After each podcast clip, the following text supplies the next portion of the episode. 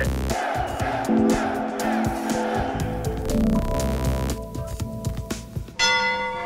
Číslo popisné 8. Jedličková Klára. Jedna dojnice.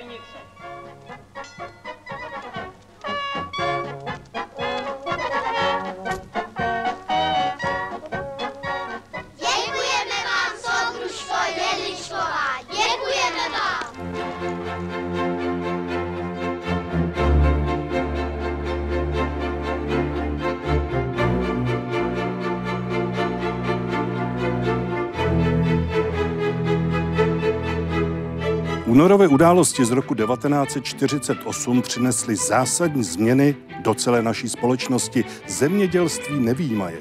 Jak se proměnilo za uplynulých 75 let, co znamenala kolektivizace a co přinesla jednotná zemědělská družstva? O tom všem si budeme povídat s našimi hosty, kterými jsou historici Pavel Boštík. Dobrý den. Martin Dolejský z Památníku národního písemnictví. Dobrý den. A Jiří Urban z Ústavu pro studium totalitních režimů. Dobrý den. To, o čem budeme hovořit, to se nazývá také druhá pozemková reforma. Ta první začala legislativně v dubnu 1919, formálně přiděli půdy o dva roky později. A my jsme o ní nedávno vysílali a vaši kolegové se shodli na tom, že přestože se táhla hluboko do 30. let, tak vlastně tak úplně se nepovedla. Jak to vidíte vy? Já bych s tím jako bez zesporu souhlasil. Přispěla zásadně vlastně k rozdrobení půdnímu vlastnictví a nedokázala a skrze velmi široké uplatňování různých výjimek a výjimutí vlastně z těch záborů, tak uspokojit hlad po půdě. O dnešní revizi naší první pozemkové reformy ministr Ďuriš řekl. Dlho jsme čakali na túto revíziu prvej pozemkovej reformy. Teraz chceme postupovať rýchle, aby rolníci čas tejto pôdy obrobili už na jar tohto roku ako svoju vlastnú. Ďalšie prípady revízie urýchlíme tak, aby všetku pôdu z revízie rolníci dostali do svojho vlastníctva už k 30. výročiu našej republiky k 28. októbru to bude najkrajšia oslava našej ľudovodemokratickej republiky a z tého výročia zrušenia roboty. My tu druhou pozemkovou reformu máme spojenou většinou s aktivitami komunistické strany, ale ona se koncipovala vlastně za války v Londýně a jeden z těch záměrů, který tam byl, eh, měla zabránit šíření komunismu, protože měla lidi uspokojit, pokud jde o půdu a eh, měla vlastně mít jak, jakýsi charakter tak, aby nevolili se komunisté, což ve finále se úplně nepovedlo. Eh, tyhle ty záměry se dostaly do košického vládního programu. O co tam šlo? Jaký měl být ten cíl?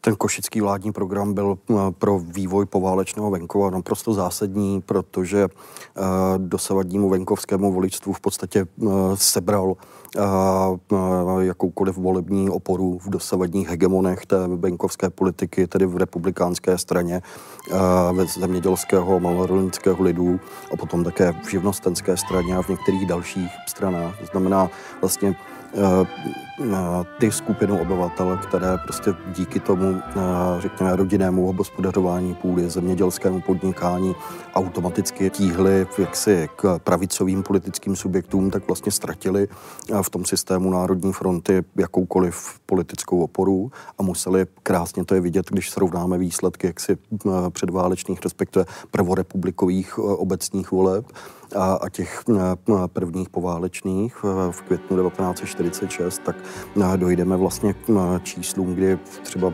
od 50 až po 90% v některých obcích vlastně voličů muselo celá nově se orientovat a hledat vlastně nové politické subjekty, které by dokázaly uspokojit ty jejich představy.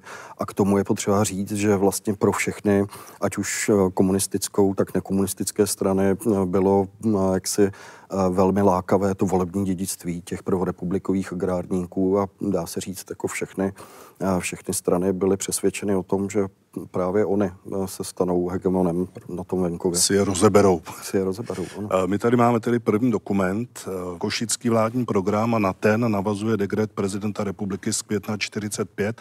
Ten se týká především těch válečných a těsně poválečných poměrů. Týká se majetku Němců, Maďarů, kolaborantů některých organizací. Jaké měl parametry a co sledoval? parametry, jako co se týče toho měřítka, tak mělo no, zcela zásadní. Téměř 3 miliony hektarů půdy změnilo vlastníka. Ty parametry vlastně byly nastaveny tak, že vlastně šlo o příděly 10 hektarů půdy orné, respektive až 13 hektarů půdy zemědělské. Naopak na Slovensku vlastně ten půdní příděl mohl být až 20 hektarový.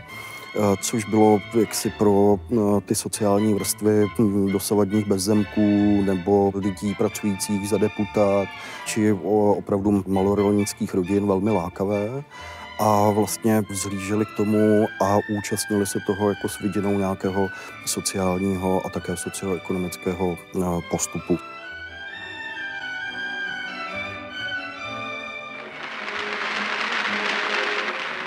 Ve Zlaté dolině odevzdal ministr Ďuriš rolníkům do vlastnictví půdu ze zemědělských konfiskátů.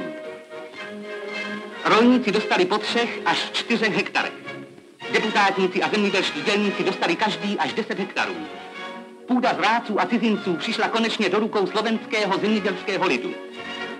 Ono se to týkalo především pohraničí, protože tam zmizeli vlastně e, Němci a vyvolalo to vlastně takovou vnitřní migraci, protože tam chodili lidé z jiných oblastí, dokonce i z jiných států. E, oni neuměli tam moc hospodařit, byly tam drsné podmínky, neměli takové zkušenosti.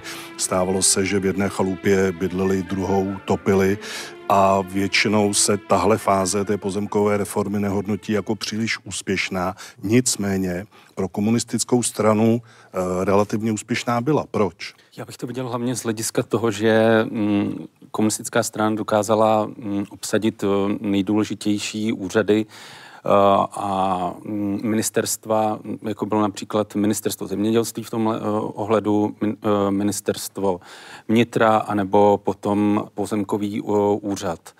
A následně ti zemědělci, kteří dostali přidělenou půdu, si to spojili právě s komunistickou stranou a takovým důležitým e, momentem e, bylo předávání vlastnických dekretů přibližně měsíc až dva před e, volbami v roce 1946, kdy dostali právě tihle noví osídlenci potvrzení toho, že už jim ten pozemek patří. A většinou to mělo charakter toho, že to bylo slavnostní předávání a ti osídlenci si to následně um, spojili také, řekněme, s tou komunistickou stranou a výsledkem toho bylo, že komunisté získali od těch nových osídlenců v pohraničí, tam získali, uvádí se 60 až 70 hlasů.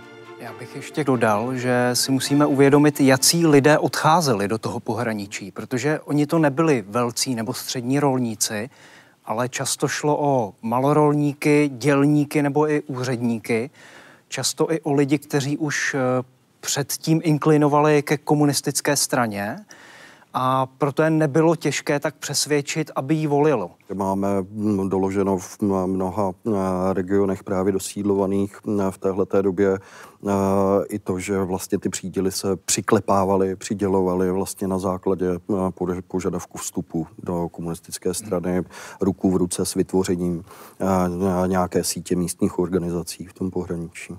Osídlování pohraničí je ještě na mnohých místech nedokončeno. Na polích leží požaté obilí, které nikdo nesváží do stodol. Někde dokonce ještě ani žně nezačali. Ministr zemědělství Julius Duriš si zajel na Prachaticko, aby na místě posoudil situaci.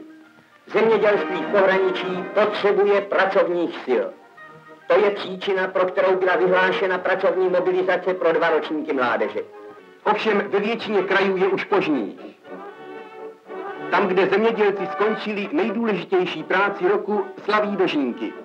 Dožínky v obci Spy, ležící na hranicích Klacka, navazují na staré tradice slovanské. Na hřbitově oznamuje chlapec mrtvé ukončení žní a klade věnec obilí na hřbitovní kříž. A teď jsme tedy v době po volbách v roce 46 a tam jakoby ta reforma se znovu nadechla a už je zaměřena proti velkým majetkům půdy. Ty východiska jsou formulovány v hradeckém programu. Co, co obsahoval, kam směřoval? pokračovalo v tom 47. roce ve smyslu toho, že eh, si komunistická strana a její představitelé eh, dokázali si velmi obratně jako přisvojit všechny zásluhy. To znamená, eh, byť vlastně na té parcelaci vlastně panoval už nějaký základní konsenzus během během války v emigraci, tak vlastně potom reálné provádění té politiky bylo prezentováno a vypadalo, že no, v podstatě všichni přídělci vděčí Juliu Ďurišovi, potažmo komunistické straně. A v tomhle kontextu vlastně vcházíme do jara 1947, kdy 4. dubna Ďuriš vlastně v Královéhradecké střelnici na sjezdu jednotného svazu českých zemědělců, či pardon, československých, Eh, tak eh, vlastně prezentuje eh, těch šest bodů hradeckého programu.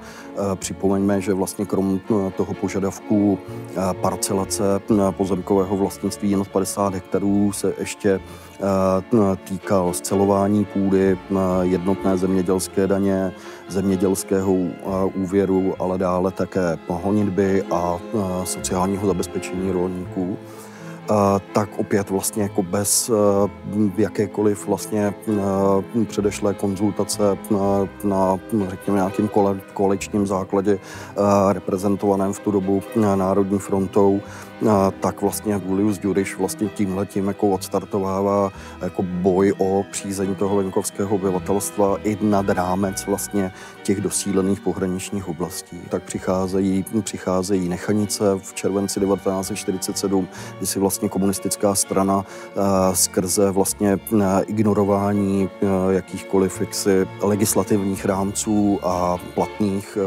rozsudků nejvyššího správního soudu vlastně vyzkoušela, kam až je možno jako jít tom překračování zákonů.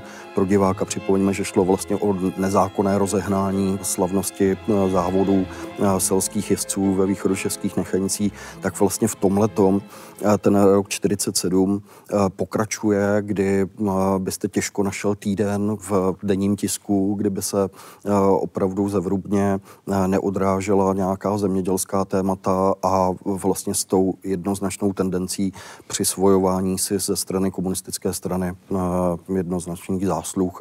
Skončili první žně pětiletky. Pole osiřela. Slavíme dožínky vítězství práce. Z bohaté úrody se radují rolníci, dělníci a s nimi i ministr zemědělství Julius Ďuriš. Vždyť letošní žně byly záležitostí všeho pracujícího lidu. Proto jsou záležitostí nás všech i dožínky.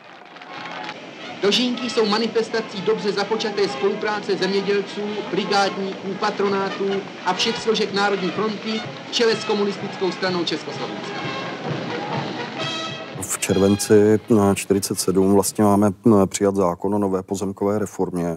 Je v, jako na půdě parlamentu o něj velký boj. Jediné, co se jako nekomunistickým stranám potom podaří, je prosadit to, aby vlastně provádění toho zákona dělala komise složená ze všech parlamentních stran, nikoli pouze komunisty řízené ministerstvo zemědělství. A vlastně jakou důležitost tomu přikládali ukazuje hned vlastně měsíc po únorovém převratu přijetí těch zemědělských zákonů tuším 21. března 48, kdy vlastně tedy prosadili už s konečnou platností 50 hektarů jako, jako nejvyšší možnou hranici jakékoliv půdy vlastněnou jednotlivcem, rodinou či společně hospodařícími subjekty. Soudružky a soudruzi, Děkuji vám za účast na schůzi. Já vím, že nemůžete takový závažný rozhodnutí udělat hned tady na místě, ale, ale doufám, že... Tak počkej, Januši. Jsi podvodník a zloděj. Jak je to dávno? Co jsi říkal, že nebudete dělat kolchozy? Pokrok vám nedovolí, abyste se stavili dlouho proti. Ha, pokrok! Ty tomu říkáš pokrok. To je obyčejná zlodějina.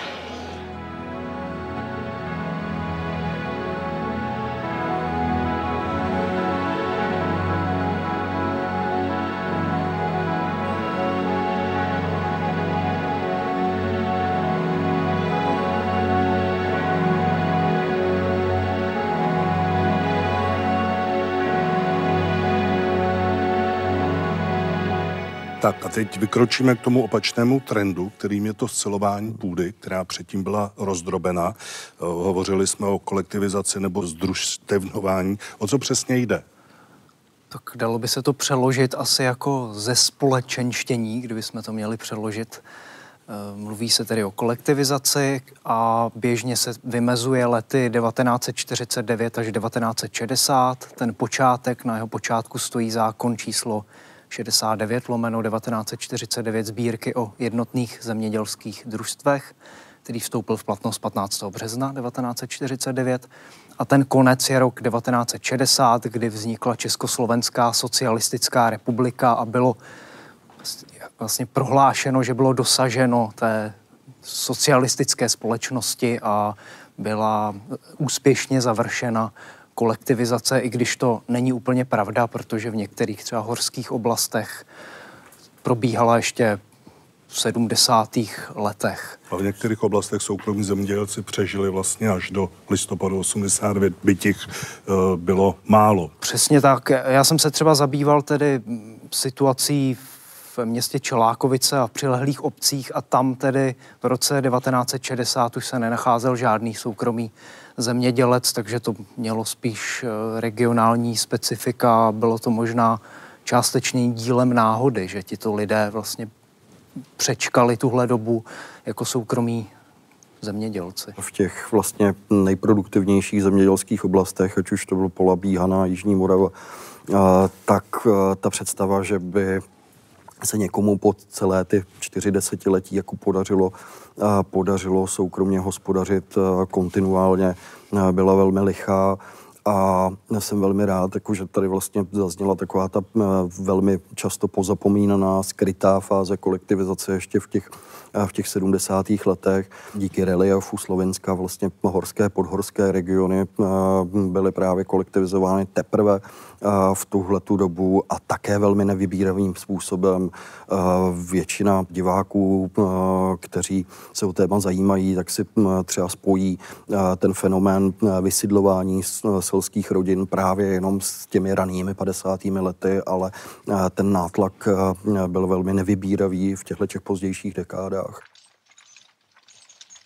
Prr.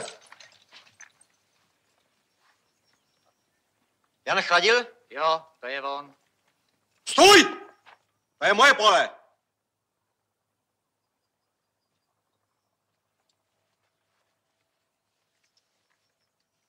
Tady je váš vystěhovací dekret. No, jak chcete. Do půlnoci ať z okresu.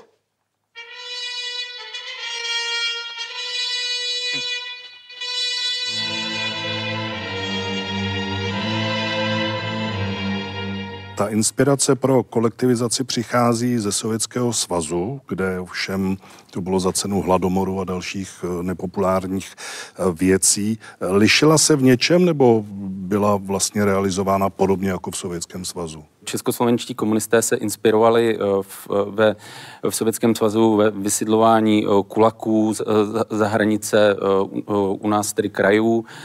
V Sovětském svazu je posílali daleko na Sibiř. Potom pokud hledáme třeba další inspirace, tak to je také v, v ohledu na metody hospodaření, kdy se snaží komunisté lobovat nebo implementovat tady nejrůznější uh, sovětské uh, metody, jako například uh, travopolní systém nebo metodu soudružky mal- Malinovové, uh, která souvisí s, dojením a například i tedy masírováním vemene u krávy a ve svém výzkumu jsem ještě, ještě narazil na další společné rysy a to je především rok 1955 u nás, kdy českoslovenští komunisté vysílají nebo chtějí vyslat do další fáze kolektivizace 2000 nejlepších nebo takových uvědomělých dělníků eh, z, eh, z továren a tím se inspirovali vlastně v Sovětském svazu, kdy na začátku kolektivizace vyslali komunisté v Sovětském svazu svých 25 tisíc nejlepších, oni říkali nejuvědomělejších eh, dělníků na venkov. Od teďka soudruzi a soudružky už nikdo není Čehy a nikdo není hod. Jsme jedno tělo a jedna.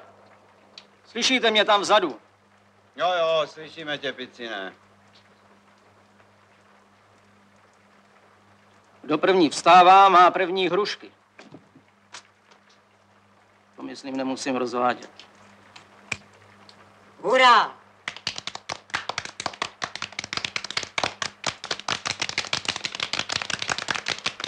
Picine, jak je to? My dáme dobytek. A co dáš do kolchozu ty? Kromě slechový huby. Neprovokuj, třeseš piskem a provokuješ. Ale už ani doba na servítky, šabatko. Vemte si sebou majetek do hrobu.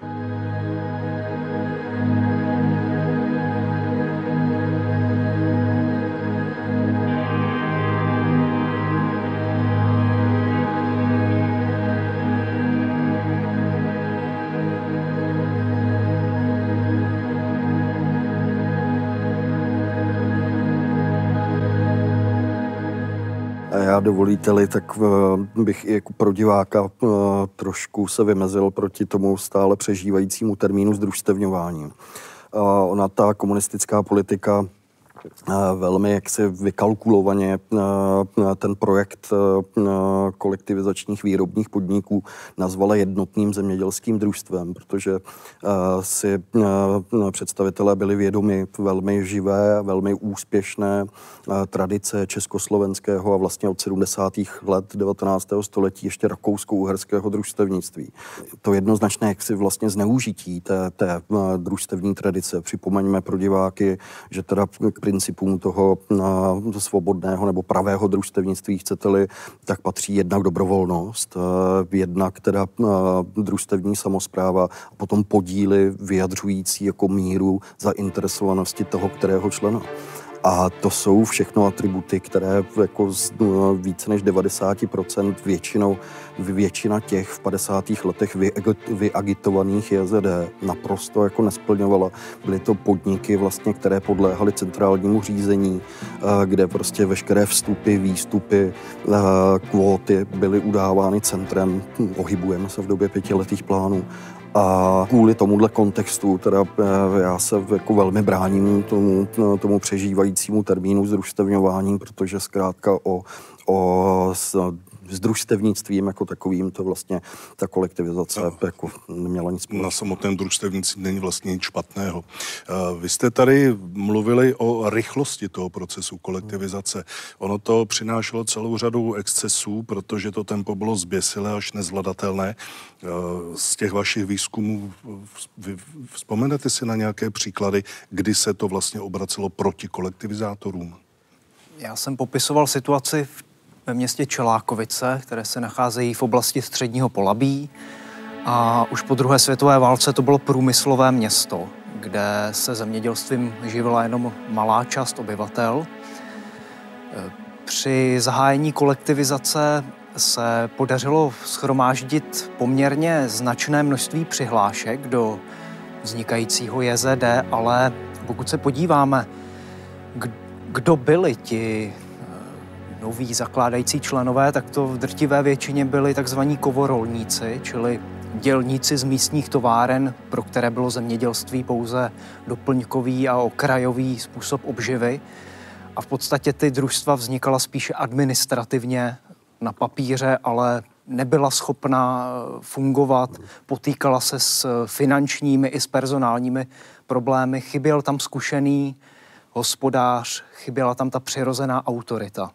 Z pohledu těch centrálních nebo úředních dokumentů, tak se, nám, tak se nám může jevit, že vlastně teda v tom nově dosíleném pohraničí ta JZD vznikají jako velmi živelně, s téměř s nadšením, ale v mnoha případech to je vlastně jako JZD založené na papíře, takzvaně na oko, aby vlastně v, v té restriktivní zemědělské ekonomické politice vlastně mohlo čerpat hm, ty výhody toho založení a těch přednostních, jak se říká, řekněme, dodávek, osiv a vlastně všech dalších jako zemědělských vstupů, ale i třeba přednostních cen, odpuštění daní, ta, ta vlastně restriktivní politika nasměrovaná vůči těm, kteří chtěli vlastně setrvat na tom soukromém hospodaření, na tom rodinném obhospodařování půdy, tak byla velmi pestrá ta škála a e, jedním z východisek bylo vlastně jako založit to JZD na oko.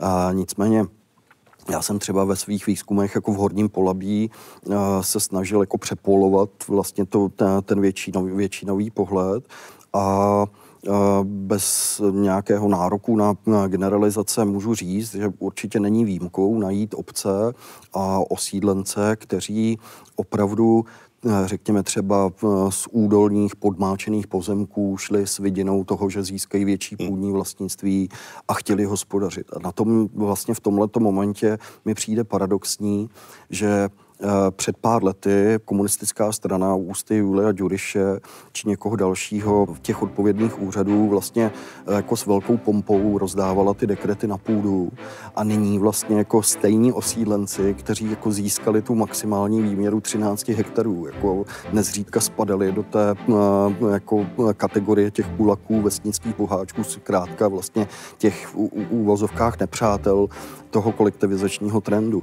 A velmi, velmi jako zajímavý fenomén v tom dosídlovaném pohraničí jsou volinští Češi, kteří v rámci repatriace přišli do Československa a kteří vlastně už zažili jako to, co, když byla úvodní otázka teda na vliv Sovětského svazu, tak to, co znamená teda ta Stalinem prosazovaná kolektivizace. A velmi často v těch obcích, ve kterých se usídlili, tak eh, vlastně kolem nich a díky těm, řekněme, jejich věmům potom vznikala i různá ohniska jako odporu a nebo těchto těch vlastně mm, jen na oko založených jezede.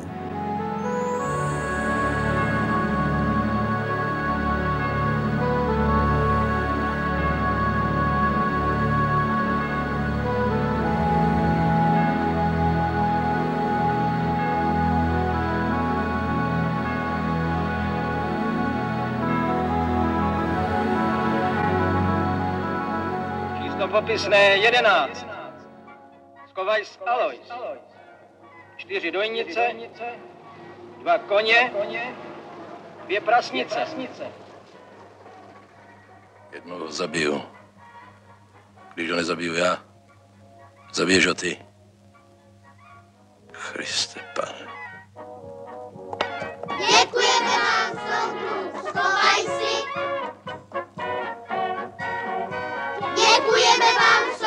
Soudružko Slovajsova. Pan táto, jakou vám máme zahrát? Takové ty nejtvrdší metody se používaly právě do toho roku 1953. Do toho období spadá i akce K, Kulak, akce Kulak.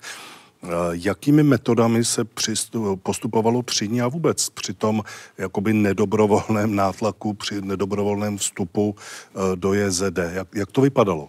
Pokud se jedná o ty eh, nátlakové formy, tak ty se děly za pomocí dodávkového systému, kdy každý zemědělec eh, dostal, eh, nebo i družstvo dostal předepsaný, předepsanou výši dodávky a kulaci ty obdrželi ještě určitou přirážku, která byla podle, řekněme, dle slov komunistů, dle tří, třídního hlediska.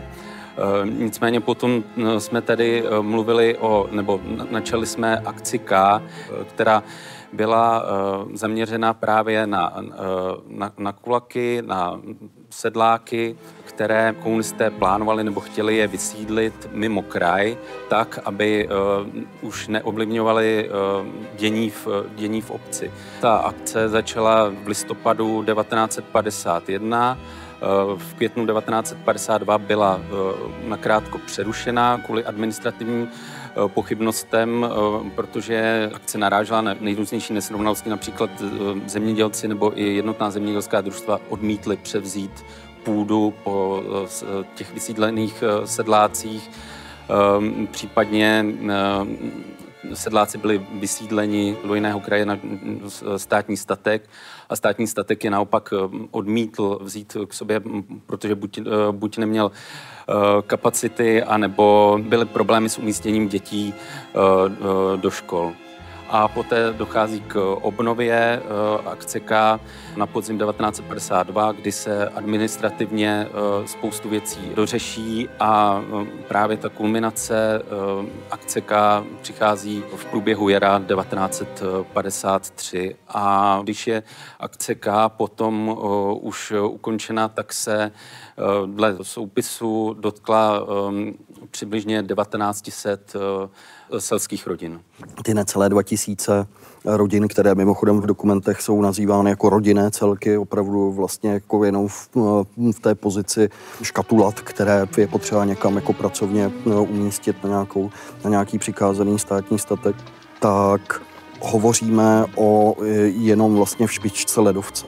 Krásně je vlastně vidět ve, ve všech jako v regionálních zpracováních e, jak kolegů, e, tak mého modního polabí. Přesně to potvrzuje vaše slova, že vlastně v mnohých těch venkovských regionech vlastně ta kulminace přichází teprve se začátkem roku 1953, kdy vlastně si, jak si soudruzi uvědomí, že oni ještě neměli ten jako příkladný proces.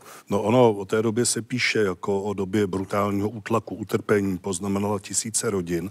Já jsem se, přiznám, snažil najít uh, nějaký pozitivní názor, nebo co pozitivního mohla přinést. Dalo mě to hodně práce, ale našel jsem. Historik Jan Cihlář uvádí, že na druhé straně odstranila dřinu a propastné sociální rozdíly a postupně přispívala k růstu produkce. Uh, má pravdu?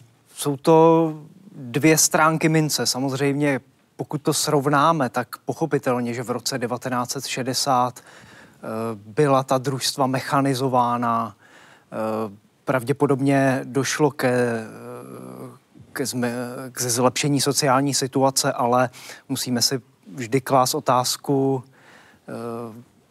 za jakou cenu toho bylo dosaženo a že zatím stojí mnohé lidské tragédie a de facto rozvrácená jedna celá sociální skupina. Já bych, já bych u toho citátu vystihl to slovíčko postupně, protože určitě se toho ne, ne, nedočkáme v 50. letech a mm, mluví se tam o dřině, že o, odstranila uh, dřinu kolektivizace. Ale mm, co vím ze vzpomínek pamětníků, tak ta, ta dřina byla ještě v průběhu uh, 60. let a určité, určité zlepšení přišlo až, až v těch 70.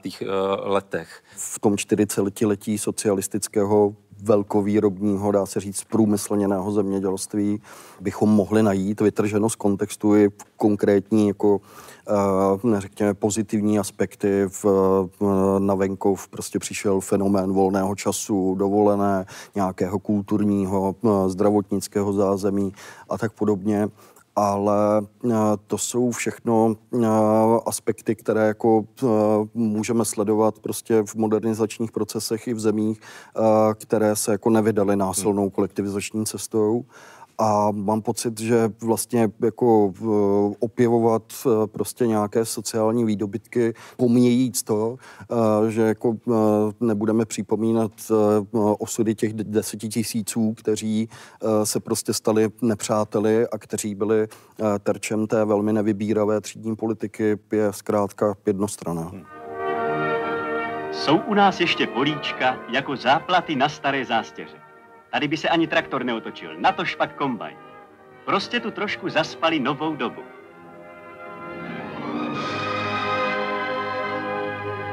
Zaspali, ale už se probouzejí. Za Lužanech u Písku se například rozhodli pracovat letos společně. V pracovní přestávce je čas pohovořit si o všeličem. Třeba i o tom, jak to bude vypadat, až se všechny ty nudličky, proužky a záhonky promění ve veliké lány. Není to jen sen. Plány jsou připraveny s okresem všechno projednáno.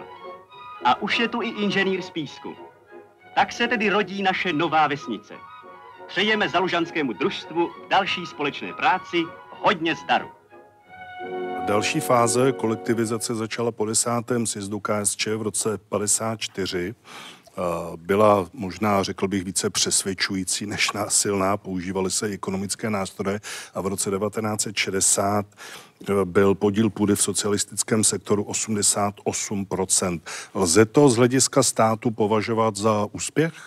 Z mého výzkumu ehm, eh, vyplývá, že mm, ty metody ehm, sice nebyly tak násilné, eh, v druhé polovině 50. let, ale byly mnohem rafinovanější a propracovanější.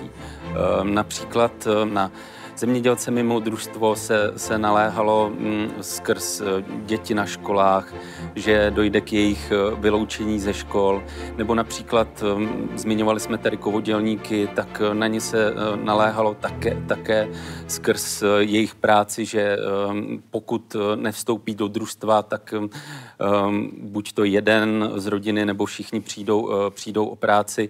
Já mám dojem prostě z té druhé poloviny 60. let, že eh, ten nátlak eh, byl mnohem, mnohem propracovanější. Já bych k tomu ještě dodal se znalostí těch jako eh, interních, ať už stranických, bezpečnostních či justičních dokumentů, že zalarmování toho, toho represivního aparátu v roce 1955 jako nebylo o nic méně intenzivnější než na, na, na začátku té samé dekády. Rozdíl byl v tom, že už vlastně se nekladl důraz na tu veřejnou pompu, divadelnost těch procesů, každý den jak si omývání v tisku, kdo v jaké obci škodí postupu kolektivizace. A zkrátka ta represivnost režimu se z mého pohledu jako nikam nevytratila. K té ostré persekuci dochází stále ale už vlastně eh, jeho představitelé jako nemají potřebu eh, to ventilovat skrze eh, ty veřejně, veřejné procesy. Takovou základní otázkou, která byla při prvních kručcích jednotného zemědělského družstva, byla ta, vybrat si na vesnici člověka, středního rolníka nebo drobného zemědělce, o kterém celá vesnice věděla, že je dobrý hospodář. Pomínám si na takovou jednu příhodu, kdy jsme u jednoho takového hospodáře byli deset večerů a vzájemně jsme mluvili o výhodách družstevnictví. Vzájemně jsme se přesvědčovali, až nakonec tento zemědělec přihlášku podepsal a druhý den celá vesnice vstoupila do jednotného zemědělského družstva.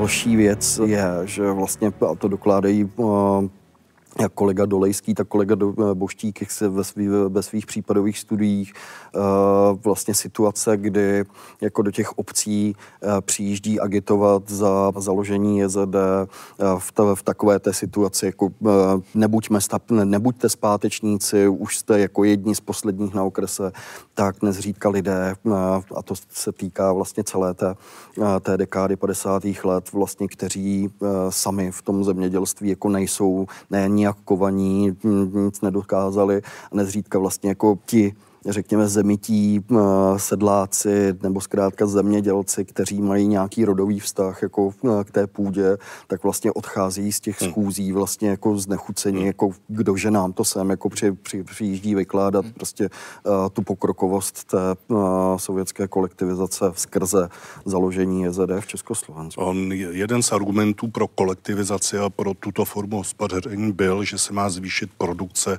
potravin. Jak se to podařilo, nepodařilo. Rozhoraly se meze, bylo více půdy. Zafungovalo to aspoň trošku v této, v této podobě?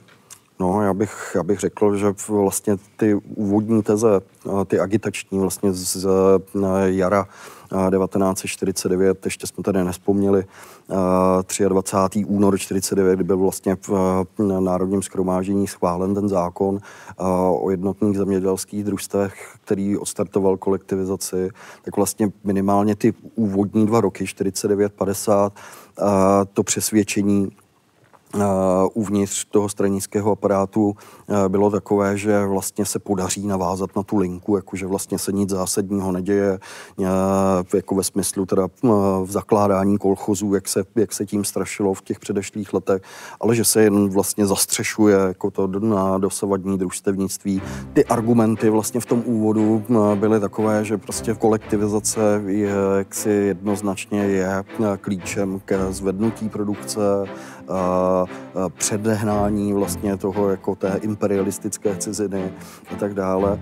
Ten výsledek vlastně byl potom takový ilustrativní příhoda ze zasedání Rady vzájemné hospodářské pomoci někdy na přelomu 50. 60. let, jaký popisuje Karol Kaplan, Uh, tak vlastně byla taková, že jaksi sovětský zástupce těm představitelům uh, z východního bloku, kteří vlastně jako čerstvě dokončili nebo dokončovali eh, tu kolektivizační kampaň, tak vlastně vysvětloval, že sovětské zemědělství vlastně jako už není tak produktivní eh, a že už to není vlastně v té fázi, kdy já nevím, v roce 47 se řeklo, uh, sovětský svaz nám dodá obilí nehledě prostě na sucho a neúrodu a už se samozřejmě nemluvilo o hladomoru, který to jako uh, způsobovalo třeba i na sovětské Ukrajině.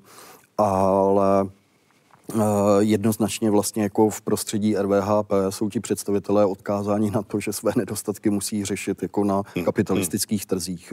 Takže ten paradox vlastně jako pro mě přichází eh, jako v tenhle ten moment a když se podíváme na, na širší časové období, tak vlastně eh, tu předválečnou úroveň hrubé zemědělské produkce Československo dosahuje teprve v polovině 60. let, a kde je teda zajímavé srovnání které mám pocit přinesla eh, profesorka Burešová, kde poukazuje na to, že zatímco jako v té sezóně 65-66 eh, to západoevropské zemědělství vykazuje zhruba 30% růst oproti té předválečné úrovni, tak to československé se vlastně dostává na tu úroveň, nebo tam vykazuje první nějaké procento jako vzrůstu oproti té předválečné. Ještě by asi mělo zaznít, za jakou cenu se to dělo a že došlo vlastně k násilnému, brutálnímu znehodnocení kulturní krajiny.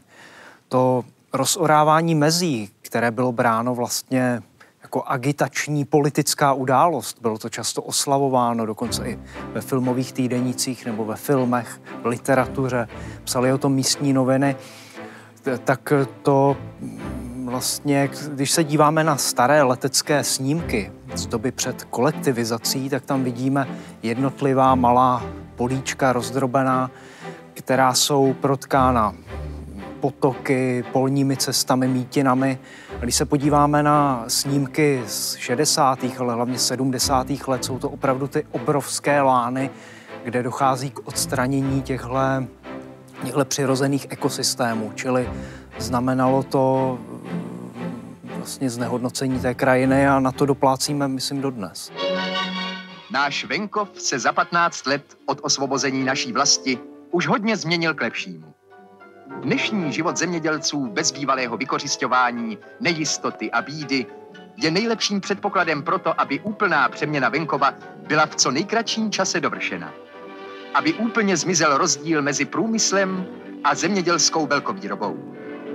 Tak dobudujeme socialismus v naší vlasti, v němž budeme všichni žít šťastně, v hojnosti a míru. V roce 85 byl podíl socialistické půdy asi 95%. A mě zhruba v téhle době jako eh, studenta zaujalo při toulkách po Šumavě, že jsem tam objevil tři rodiny sedláků, kteří v tom soukromém módu vydrželi až vlastně do listopadu 89. Proč, proč jim to tehdy stát umožnil, proč neřekl tak a všichni prostě pod socialistický sektor? Řekl bych, jako, že to byly výjimky které byly natolik vytěsněny jako z těch katastrů, z těch scelených Byl, katastrů. byl, těch kolem jejich poliček byly lesy, nebyly tam žádné jiné láhny, ke kterým je šlo eh, na přidat. To, natolik vytěsnění z těch kat, scelených katastrů JZD a státních statků, že se vlastně jako tomu kolektivizačnímu aparátu už jako vlastně nevyplatilo dá se říct, vlastně jako v počínaje jako 60. lety se vlastně objevuje v těch stranických dokumentech nový fenomén, takzvaně jako přestárlých zemědělců, kteří se vlastně jako na té půdě jako nechávají utrápit. Jo? Už vlastně skrze veškerý ten kolektivizační nátlak uh, jsou, jsou teda vytlačeni uh, na, na okraj katastru, po případě jako rozdrobeni na, na různé konce toho katastru. Mladí uh, jim utekli do měst a vlastně jako počítá se s tím, že oni vlastně se na tom udřou a, a dožijí a že nemá cenu vlastně jako na, na ně vyvíjet dál nátlak. Ale to, co vy zmiňujete v prostředí Šumavy, tak bych jako nazval opravdu výjimkami a zajímalo by mě, jestli kolegové vlastně v Spolabí se uh, s něčím takovémhle setkali. Já můžu vzpomenout pamětníka uh, pana Daška ze Slavětína nad Metují, který ne, že by vlastně dokázal celá ta, celé to téměř 42 letí jako soukromně hospodařit, ale v souvislosti, řekněme, jako s příznivou situací druhé půlky 80. let a řekněme, jako by prozíravějších úředníků v tom, v tom místě, tak se mu vlastně podařilo rozjet nějakou, nějakou produkci něčeho, co to státní a centrálně plánované stále hospodářství vlastně postrádalo. Na tom je třeba jako založen celý ten fenomén těch přidružených výrob jednotných zemědělských družstev, které vlastně jako dokážou, no, dokážou eh, vlastně zacelit díru na trhu. Vy jste se zabývali celkem takovými krajinami, které jsou úrodné. Eh, dnes je jich velká část zastavena průmyslovými centry, logistickými centry. Najdeme tam po té době nějaké stopy po tom kolektivizačním úsilí? Tak já myslím, že to jsou stopy spíše negativní. Jsou to naopak ty obrovské scelené lány, Mohu, zničené, zničené chemizací. A mohu jenom doplnit, ne, ne, nechci uh, neslušně vstupovat, ale vynikáme v prostředí Evropské unie vlastně největšími půdními hmm. bloky, prostě i, i v rámci jako postsocialistických no, dalších hmm. členů EU uh, stále vlastně uh, Česká republika má opravdu největší půdní bloky, což samozřejmě sebou plyne a různé erozní problémy. Prostě, k tomu, bylo vlastně, na, k tomu bylo vlastně nakročeno počátkem 60. let, kdy se začínají slučovat ty jednotlivá jednotná zemědělská družstva, vznikají opravdu ty socialistické velkopodniky, které mají stovky hektarů. E, takže já tam nevidím nějaké pozitivní dědictví kolektivizace, spíše eh, musíme myslet na to, že to přineslo rozvrat sociální skupiny soukromých zemědělců, devastaci krajiny, Ztrátu tradice. Ztrátu... Když si vypůjčím slova Olgy Somerové eh, z dokumentárního cyklu, právě který se věnuje eh, kolektivizaci venkova. Já bych možná doplnil, my se, nebo teď se pohybujeme v extrabilánu obcí, ale já bych se podíval do intrabilánu, kde mm, právě ne, ne, netýká se to pouze um, polabí, ale v, v polabí jsou výrazné, výrazné statky podlouhlé na uh, obdelníkovém půdorysu a uh, ty bohužel i vlivem kolektivizace, uh, tím, že se vlastně ta výroba přesunula z těch, z těch statků na okraj vesnice do Eh, do nějakých jako prostě hospodářských budov, které patřily JZD, tak eh, už eh, prakticky zanikly jejich velmi malé množství. A řekněme, že teď bydlet v takovém statku už je pouze pro, pro nadšence. A ten statek už je poměrně takový ohrožený druh, včetně teda takovým uh, typickým, typickým prvkem uh, na venkově byly stodoly a těch už taky pomalu uh, ubývá. Šabatka, Jan, číslo popisné 22. Tři koně, pět dojnic, dvě jalovice, tři. Koně s kšírama. A co ještě? Říkám ti s kšírama, odhlasovali jsme s kšírama. Já jsem nehlasoval. Většina hlasovala, odhlasovalo se to. Nezaváděj Moresy. Co když kšíry nemám? Jak to, že nemáš? Kde by byli? Někdo mě je ukrad. Nemám je. To si ještě povíme. Kdybyste to měli schrnout, koncentrovat, eh, jaké je to dědictví, který nám proces té kolektivizace po těch desítkách let zanechal? zprůmyslnění zemědělské výroby, o kterém teďka vlastně přicházíme na to, jak, jak, jaká rizika může nést prostě ta koncentrace eh, zemědělské produkce. Eh, ztrátu toho, eh, jak se popisovalo vždy, zemitého vztahu k půdě ve smyslu té odpovědnosti k předkům, od, od, který, od, od kterých ji přebíráte a odpovědnosti vlastně ke generaci potomků, kterým ji jednou budete předávat. A to souvisí i s tím, jak s tou půdou nakládáme. Když jste zmiňoval ty logistické areály, tak to je vlastně eh, v tom polabí eh, naprosto neuvěřitelné. Hmm. Je to nejúrodnější část půdy, ale jsou na nich stavěny budovy, které nemají, když to řeknu slušně, tak, takovou přidanou hodnotu. Hmm, jo, s odkazem na profesora Škabradu bych jako, ano, zmínil vlastně v, řekněme výtvarnou kvalitu jako výstavby na vesnici v 70. 80. letech. Že? Nejvýraznější, co tam vidím, je taková uh, ztráta kontinuity na venkově a právě souhlasím eh, s kolegy i to, že právě v Polabí eh, dochází tedy eh, především k velké ztrátě úrodné půdy. Tolik tedy vydání pořadu Historie CS, které mapovalo druhou pozemkovou reformu.